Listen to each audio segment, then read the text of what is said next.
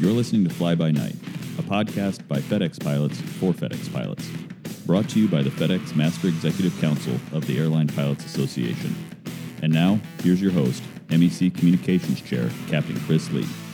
My guests today are MEC Vice Chair, First Officer Tom Merrill, and MEC Executive Administrator, First Officer Brian Baldwin. Thanks for coming. Thanks, Chris. Thanks, Chris. Tom, the MEC passed a resolution authorizing the MEC chair to call for a strike authorization vote. What can you tell the pilots about that? Let me give you some background real quick, Chris, uh, before we start really getting into what this strike vote means and what it is. Negotiations began in May of 2021 with a focused agenda that both parties agreed to, both us and the company. Now, here we are almost two years later, with the company continuing not to place enough value in its pilots. During these negotiations, they have failed to recognize the pilots' contributions to the success of this corporation, especially the significant sacrifices that the pilots made during the pandemic. Well, let's just get right to it, Brian. What is a strike authorization vote? Yeah, Chris, prior to calling a strike, a membership vote is required and needs to be approved by the membership. A strike vote does not mean that a strike will necessarily happen, but it does give the union the authority to call for a strike should negotiations fall through. And it really also shows the pilots are unified and willing to go to the full length of the RLA process if necessary. This also gives the negotiating committee the leverage to get the contract that the pilots have worked so hard for and have earned. Yeah, Tom, this is one of the most significant ways we can support our negotiating committee is by a strong strike vote. Absolutely, Brian. And we need 100% participation in this vote. That is why everything we've done leading up to this podcast of getting your information updated, making sure you're hearing from us on these podcasts, making sure that you're on FDXcontract2021.com, making sure that you're getting our emails, all of that is leading up to what we're talking about today. Well, you mentioned participation. Why do we need 100%? Why is 100% important?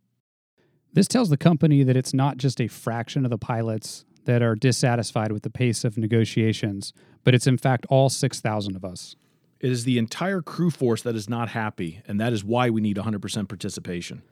When we have 100% participation, Chris, it shows that we support our negotiating committee and we support their positions at the table.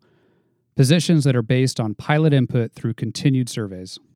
It has to be very clear to the company that all of us are on board.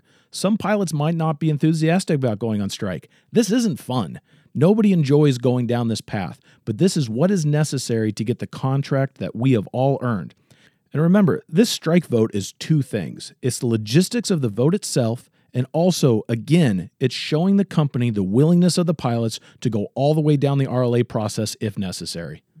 That's right, Tom. If we have 100% participation, that is 6,000 pilots standing behind our negotiating committee as they bargain at the table. That's why it's so important. Okay, Tom, you've talked some about the importance of the participation of the pilots. There are going to be some pilots who might be hesitant to vote yes. What's the impact of a no vote? Uh, Chris, you first mentioned hesitation. I agree, there will be some pilots that will have some hesitation about voting, voting yes or no for that matter. Some of those hesitations might be they don't feel like they're personally prepared. That's why we did have the financial preparedness article and the documents that we have. Some people might not just understand the process of the strike vote and the road that we're going down. And that's why we're here today. And that's why we're going to continue to make these podcasts. And some people might just not understand the importance, which it really is. But also, the impact of a no vote is telling management that you enjoy your seven year old contract. You're telling management that you're okay with a pension that's still stuck in 1999 and you're okay with years without a pay raise. And I would also add on to that, Tom, that a no vote is a lack of support to our negotiating committee. This is a time when we all need to be unified. We all need to be marching in step to support that negotiating committee as they close out these negotiations at the table. Well, let's talk about an important element that might be missing to some of this, and that's the families of the pilots. Can you talk some about spouses and the importance of what we're talking about here with the strike authorization vote? Sure, Chris. We said it earlier, but it warrants repeating. No pilot wants to go on strike, and no family wants their pilot to go on strike. But we certainly have to be prepared to do so if we find ourselves in that position. A family needs to understand that a short term sacrifice may be necessary to ensure the contractual gains to provide for your family for the long term. That's why this is so important to talk about as far as a family or spouse perspective. And that's why we also try to educate as much as possible and hold these family awareness events like the one we just had in Jacksonville. The family is everything to ALPA, and we want to make sure that everybody is as informed as possible, especially as we continue down this path. Well, Tom, Brian, thanks again for coming. Any final thoughts?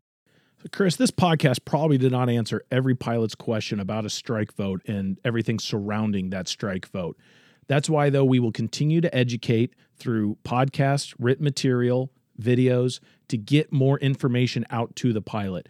If you do have more questions about this, though, please submit a DART to the SPSC and we will be able to answer those questions individually.